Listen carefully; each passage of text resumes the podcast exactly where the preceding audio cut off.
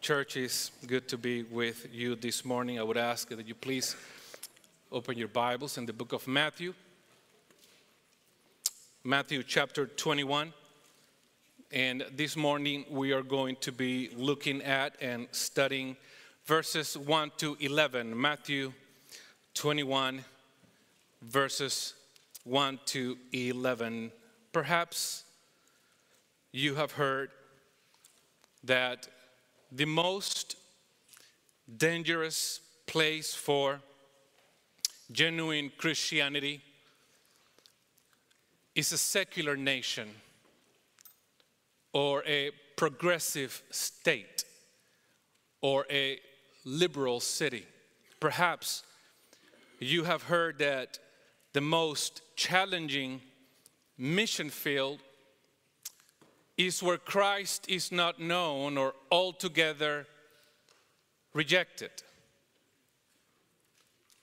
But what if the opposite is true? What if the most dangerous place for biblical Christianity is not the godless society, but the socially conservative one? What some people call God's country, what others refer to as the Bible Belt. You see, it is not in the irreligious community where Christianity finds its biggest threat, but the context in which Christ appears to be embraced, appreciated, and wholly recognized. For it is quite difficult to discern true worship, legitimate devotion, and authentic faith. You see, it is in the conservative context where everybody has a form of godliness. There is a church on every corner. Everybody grows drinking the same watered-down Christian Kool-Aid. Everybody has an affinity for religious talk and conservative media, no? It is in the conservative context where you develop a Christian vernacular, a Christian vocabulary, a Christian framework. You learn the drills. You memorize the scriptures. You go to camps. You embrace the rites and the customs, and no one questions it. No one examines it. No one challenges it. It is normal. It is expected. It is common. The gospel is assumed. God is assumed. Jesus is assumed. Christianity is also assumed. It is in a context like ours that saying, "I am a Christian," is as unimpressive as saying, "I'm a Republican." No one is surprised by it. No one is shocked by it. No one is outraged by it. And that, brothers and sisters, is frightening. What makes a Christian in a context like ours? A profession.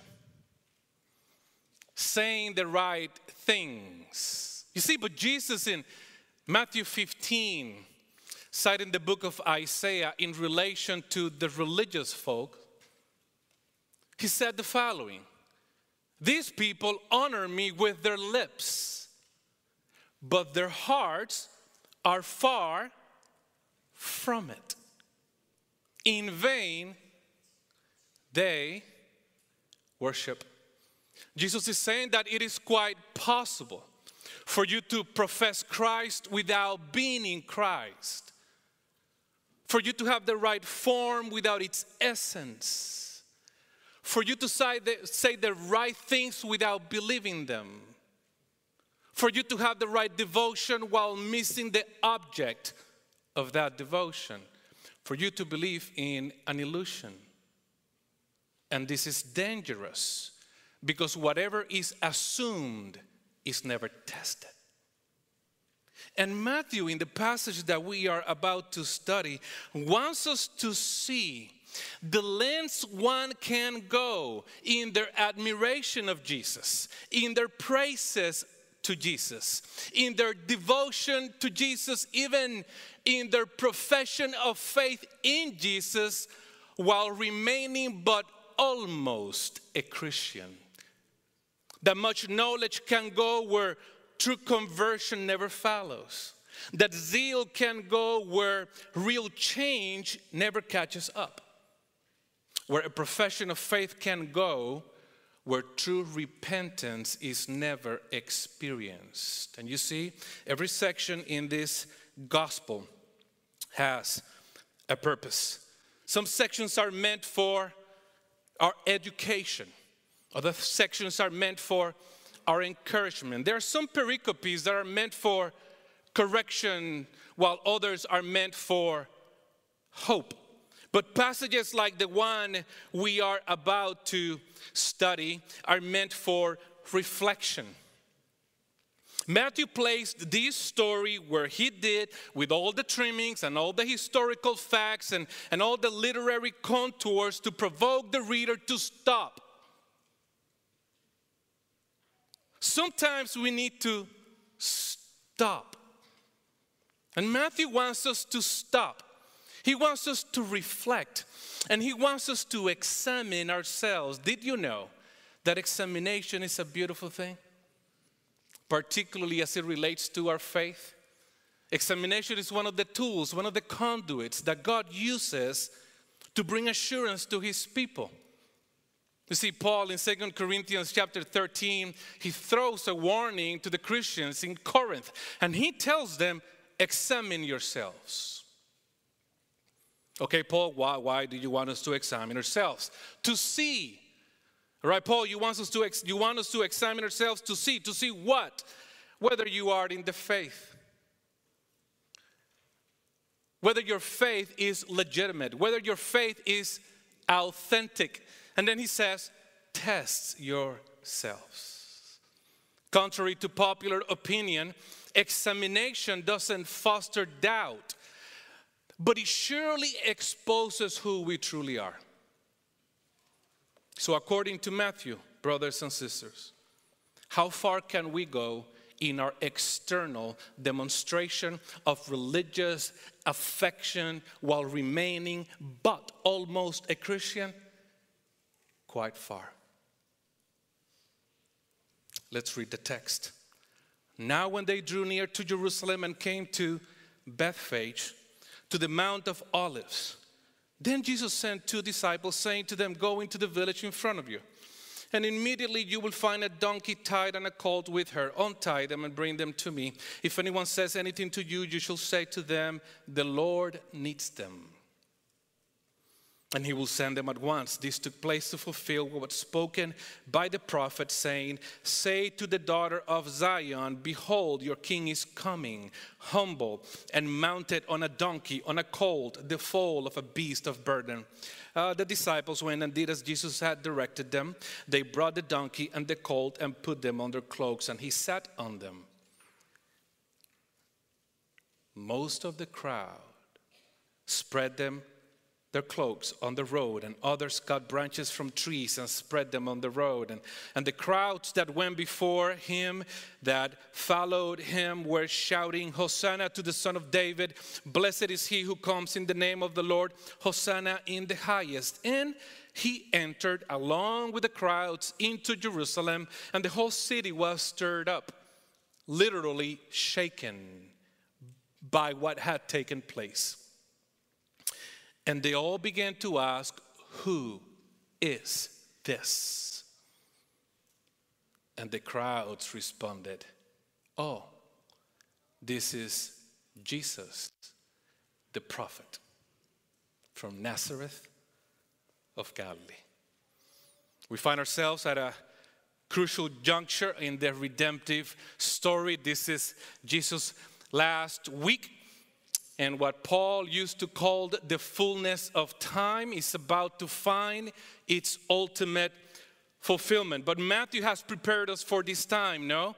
He has told us at various points in the narrative that Jesus had set his face toward Jerusalem. He also told us that Jesus told the disciples that he needed to go to Jerusalem to die. The disciples didn't get it. So it is Sunday at the beginning of an important Jewish tradition.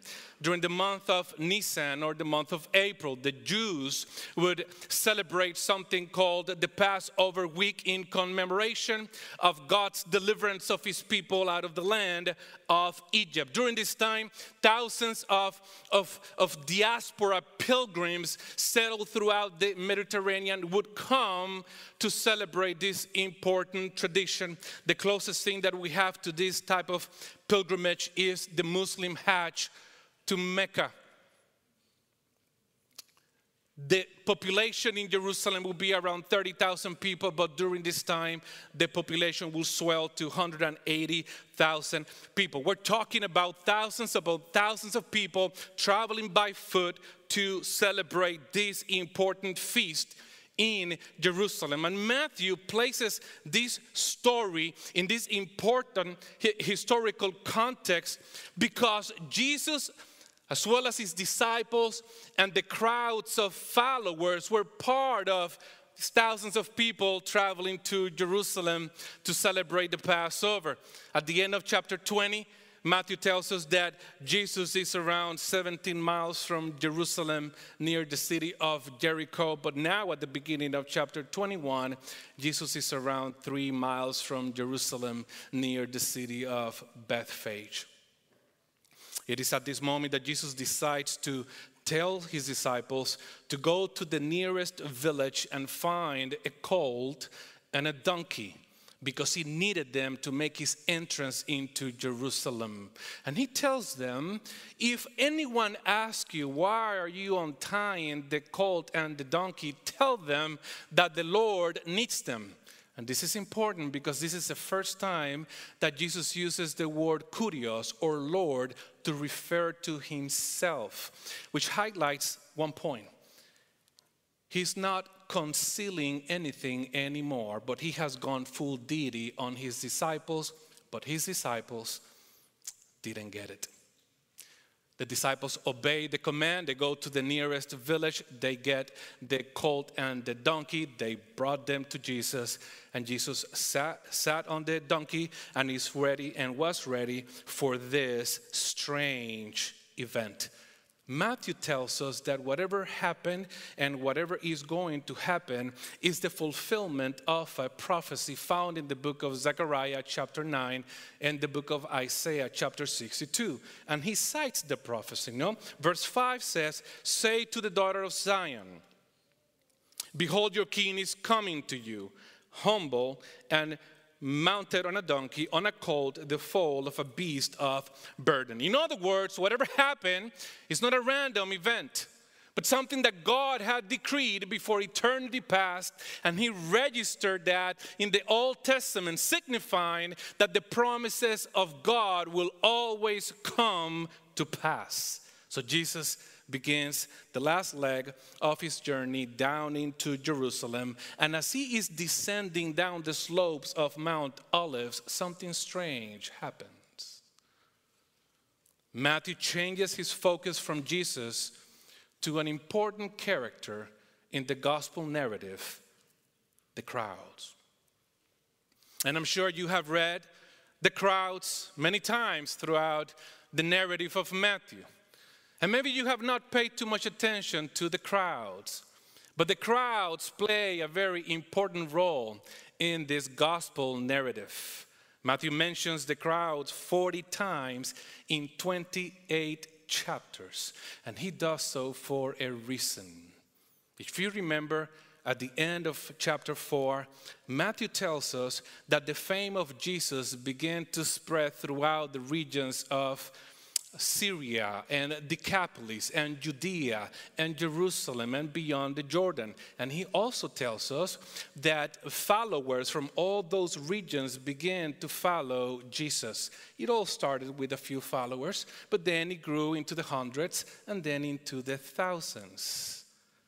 The crowds, a very important key character in this narrative. And it is important for us to trace what Matthew has told us about the crowds in order to understand what happens in verses 8 to 11. For what happens in verse 8 and verse 9 is the pinnacle of something that has been developing in the backdrop of Jesus' ministry throughout the years. Matthew has told us that the crowds became devout followers of Jesus. Matthew has told us that the crowds were impressed by Jesus, that the crowds were astonished by the teachings of Jesus, that the crowds became witnesses of the miracles of Jesus, that the crowds were perplexed by the power of Jesus, that the crowds were moved by the gravitas that came out of Jesus, that the crowds glorified God for the authority that he gave to these men that many call Jesus. And now in chapter 21, verses 8 and 9, we find the highest expression of adoration, praises, admiration, and devotion from the crowds. Matthew tells us that the crowds began to spread their cloaks on the road. Isn't that strange? That points to the book of Kings, and this was sort of an improvised red carpet symbolizing reverence and worship to a king. He also tells us that they began to cut palm trees and they began to wave them at Jesus, symbolizing a royal progression. Matthew also tells us that they began to shout, "Hosanna to the Son of David." That word Hosanna means save us now. They were citing Psalm 118, what is known as the Hallel. They were recognizing that this Jesus was the real Son of David, the Messiah. They were also shouting, "Blessed is he who comes in the name of the Lord." That's worship. And they were also shouting, "Hosanna to the highest," in the highest. Recognizing that this Son of David or Messiah, this Christ, needed to be exalted even and celebrated and adored in heaven. And Matthew wants us to ask this question. Did you notice their devotion? Did you notice their adoration? Did you notice their praises? Did you notice their worship? You see, they are doing the right things and they are saying the right things, right? It's all a fraud. It's fraudulent. The whole thing is not authentic. It is not legitimate. It is not real. Why? Because it is not rooted in genuine faith, but in a selfish ambition masqueraded as faith. And through this pericope, through this example, Matthew wants to show us the pathology of an almost Christian. And he is saying that this pathology is rooted in a fundamental problem, which is the first thing that I want us to see. The root problem of the almost Christian is a fatal misunderstanding of Jesus. The root problem of an almost Christian is a fatal misunderstanding of Jesus. What was the root problem? A fatal misunderstanding of Jesus. You see, it was a subtle misunderstanding, but it was fatal nevertheless. Verse 10 and verse 11 says, "And when he entered into Jerusalem, the whole city was stirred up, the whole city was shaken, and they began to ask, 'Who is this?'" Listen to the response of the crowds. "This is the prophet. This is the prophet Jesus." And it is interesting because Matthew is the only one who adds this question at the end of this event. And he does so for a reason. Who is this Jesus? The city asked. Listen to the response of the crowds. This is a prophet. For them, Jesus was a prophet. In Matthew 16, Jesus asked Peter, Peter, who do they say that I am? And Peter responds, well, some of them believe that you are John the Baptist. Well, that's a prophet. Others think that you are Elijah. That is a prophet. Others think that you are Jeremiah. That is a prophet. Others think that you are one of the prophets. In verse 46 of Matthew 21, the Bible says that religious leaders were afraid of the crowds because they esteemed Jesus to be a prophet. You see, when you hear the word prophet, maybe you think of it in a spiritual sense, but for them, this word had a political connotation. They thought that Jesus was the greater Moses promised in the Old Testament. Deuteronomy 18:15 says, the Lord your God will raise up for you a prophet like Moses. They thought that this Jesus was the promised Elijah in the Old Testament. Micah 4:5 says, behold, I will send you Elijah the prophet. For them, this Jesus was a promised prophet, and he was. And you may be thinking that I have lost my mind. Nope. Don't miss this.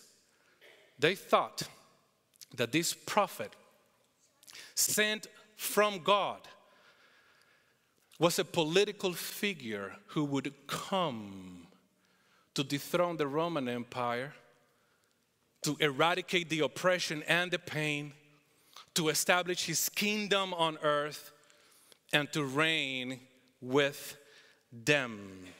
So when they were saying, this is the prophet Jesus, they were not looking at him as the one who would come to save them from their sins, but they assumed this is the one who would come to give us what we want. Power, freedom, victory, and earthly peace. So their praises and their admiration and their adoration and their devotion and their profession of faith was not rooted. None of them were rooted in genuine faith, but in an assumed faith, in a fatally flawed faith, in a misguided faith, in a man-centered faith, in a pretentious faith, in a faith grounded in what they wanted Jesus to do for them. And Jesus knew that. In fact, John chapter 2, the Apostle John tells us that during this week, many people believed in him, but he didn't entrust himself to them, for they knew their hearts. They knew what was in men. So they saw Jesus as a greater human, not as God. And listen to me, any definition of Jesus that begins with his humanity will end up distorting his real identity. Who is this Jesus?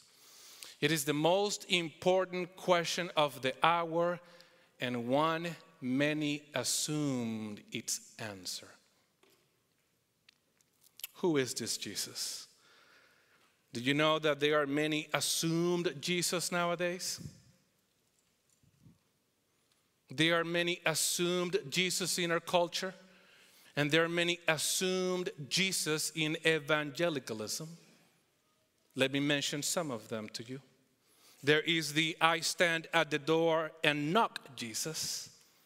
This Jesus patiently waits for you to open the door, since he cannot overcome your resistance.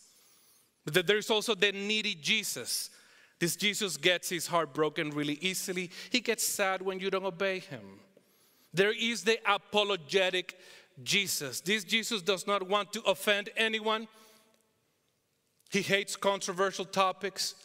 He hates confrontation. And his arguments always die the death of 1,000 qualifications. There is also the upper middle class Jesus. This Jesus is all about comfort. It is all about you, what you want, your preferences. There is a romantic Jesus. This is the one that most Christian radio stations promote, no? This Jesus is clingy and he's overly sentimental and he's overly expressive about how he feels about you. There's also the patriotic Jesus. This Jesus only speaks English. He is Republican. An American is God's chosen people. And you know it's true. There is the liberation Jesus. This is all about deliverance, but not spiritual deliverance. It's all about physical deliverance. There is the Dr. Phil Jesus. And he's all about principles, you know, principles to overcome your anger and your sadness and your loneliness and your depression. There is also the hipster Jesus. This Jesus is all about adapting to the culture since he cannot change it. And there is also the prosperity Jesus. It's all about you becoming wealthy, you becoming rich, even though he was that poor when he was on earth. Yeah. All of these Jesus are sold to you with Christian language, with biblical language, but none of them are Jesus. None of them are the real Jesus. They are all assumed, but they are not real.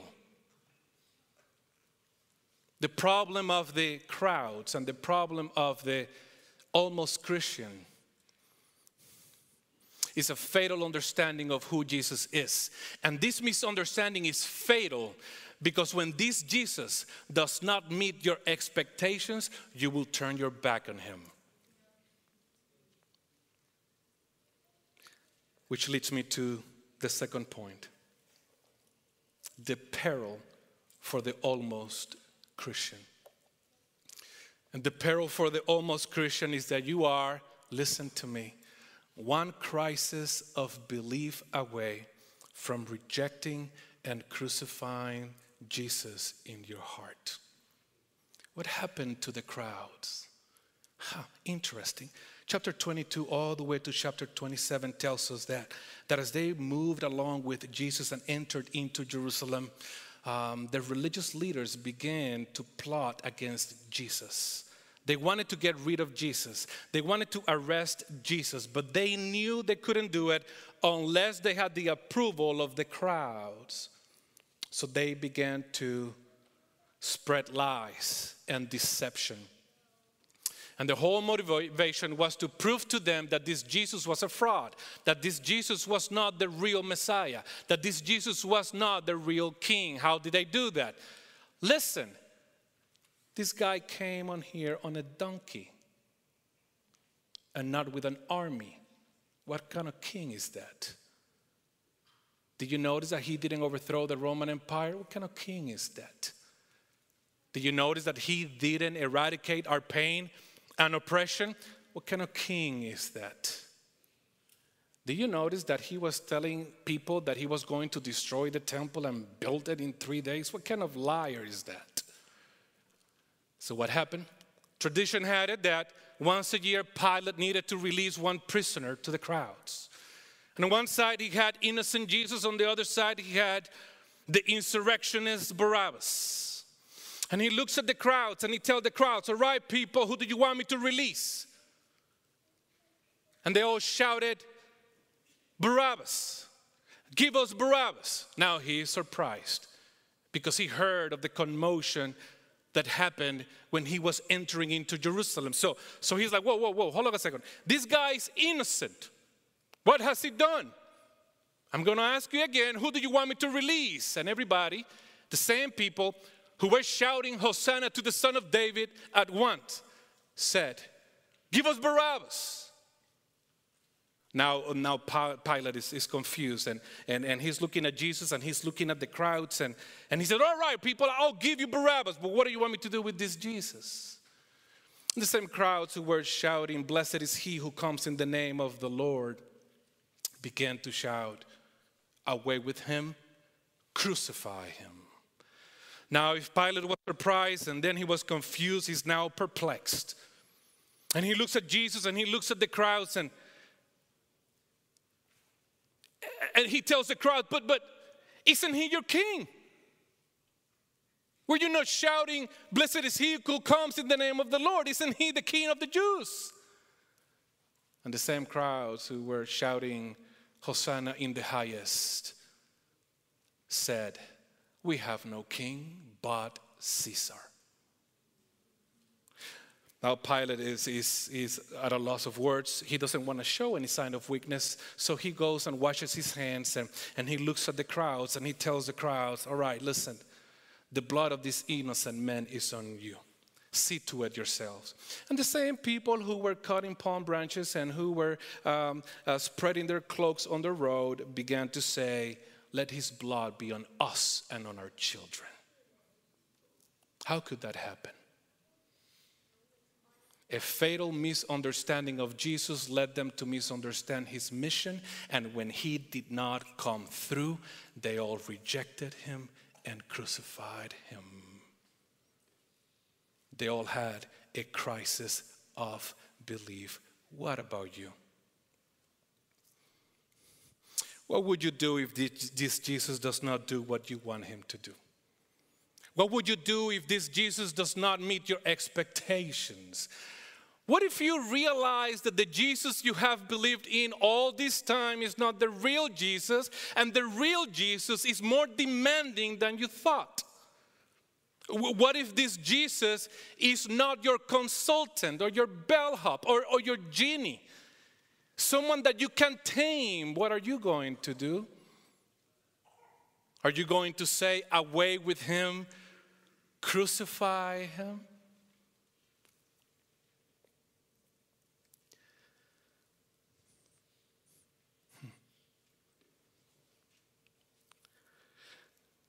Please know that the time will come when this Jesus will not do what you want him to do. And that is when you will realize in whom you have believed all this time. According to research, 66% of all the kiddos who are in this place will abandon the church by the time they leave high school. And the root problem, the root cause of that problem is that they never had an encounter with the real Jesus. According to research, a great majority of the people that go to church and have made professions of faith have never experienced a real change in their conduct because they have never encountered the real Jesus. And as soon as that assumed faith is tested, they will all fall away. Deconstruction. I'm sure you've heard that word lately a lot on social media. Deconstruction. There is no such a thing as a deconstruction. Deconstruction is not deconstruction because there was nothing built there in the first place. It was all a shell. The peril for the almost Christian is that you are one crisis of belief away from realizing that you were a fraud.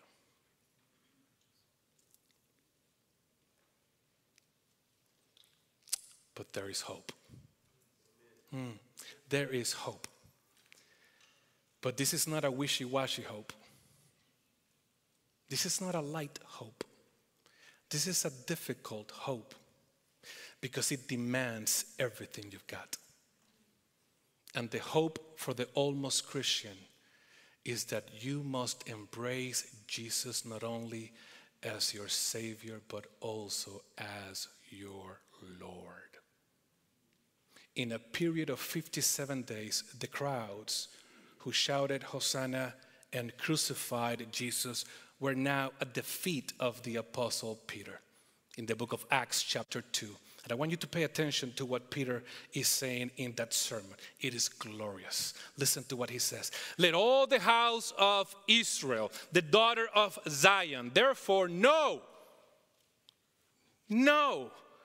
understand, comprehend that this Jesus, God has made him both Lord and Christ, Lord and Messiah, Lord and Savior, this Jesus whom you crucified.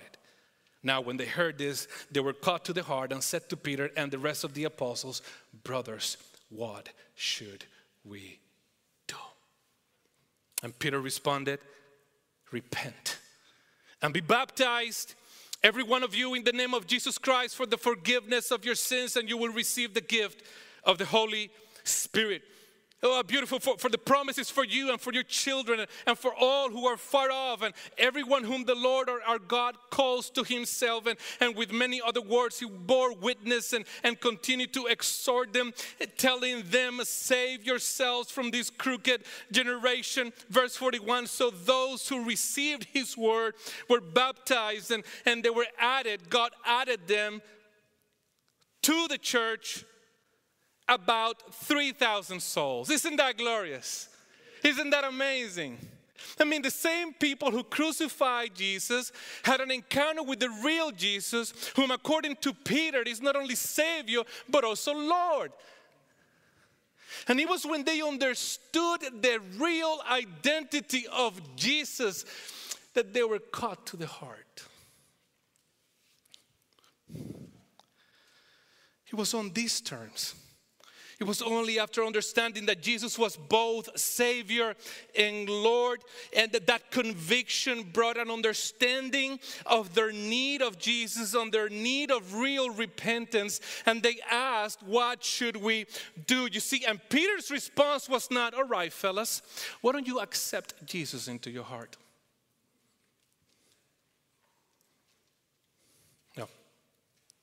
No. Repent of your sins.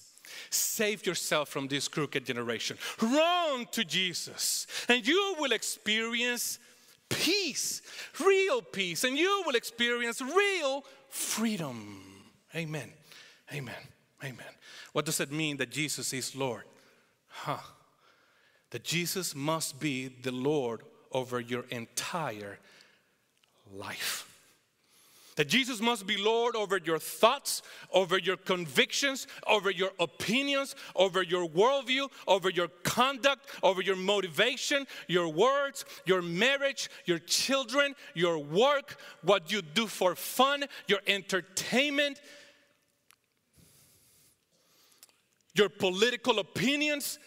Jesus must be Lord over every single area of your life. You see, brothers and sisters, some of you have embraced Jesus as your Savior, but you're still in charge.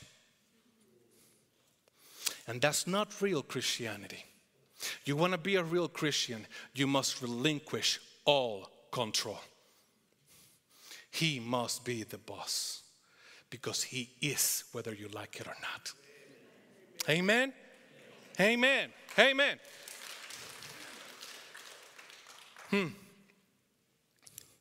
So many people, I hear so many people here about, say something like, well, we want revival in our land, and we want revival in our nation, and we want revival in our country.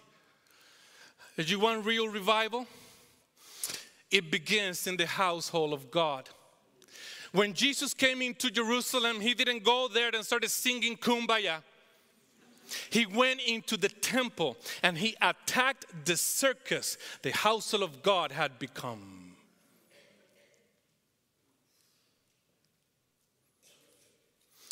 Revival happens when we move from an almost Christianity to a biblical Christianity. How does that happen? First, you must understand that this Jesus is Savior, but also Lord. The second thing that we must do is that we must repent of our sins, and we must run to him.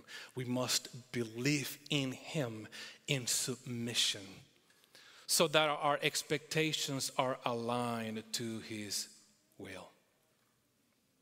And the third thing that we must do is a wholehearted devotion to the Word of God and to the fellowship of believers.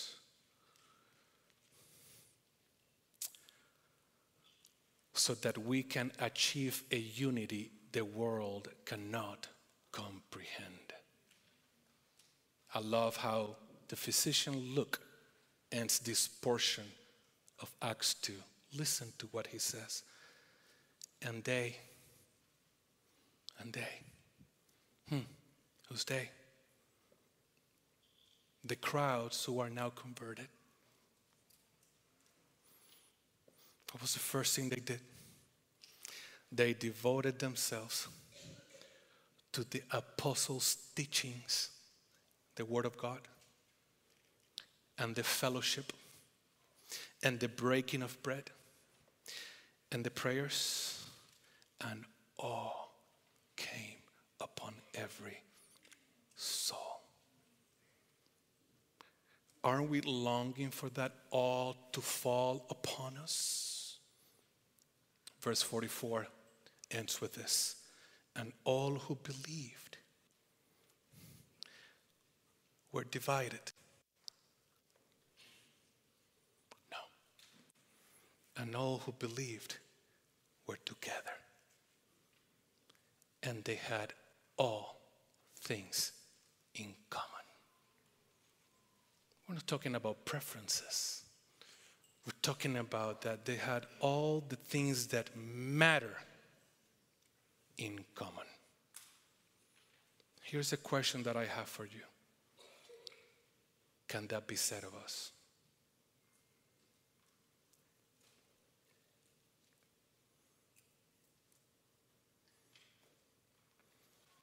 Let's pray. Father, we thank you for your word. We thank you for your truth. We thank you for you are a good God. And through your word, you confront us. And through your word, you bring freedom, Father. I pray for my brothers and my sisters. I pray, Lord, that this word would penetrate and would bring conviction and would compel us all, Father, all of us, to do your will. Who is this Jesus? Is the most important question of the hour. And I pray, Father, that we get the answer right. For everything depends on it. In Jesus' name we pray. Amen.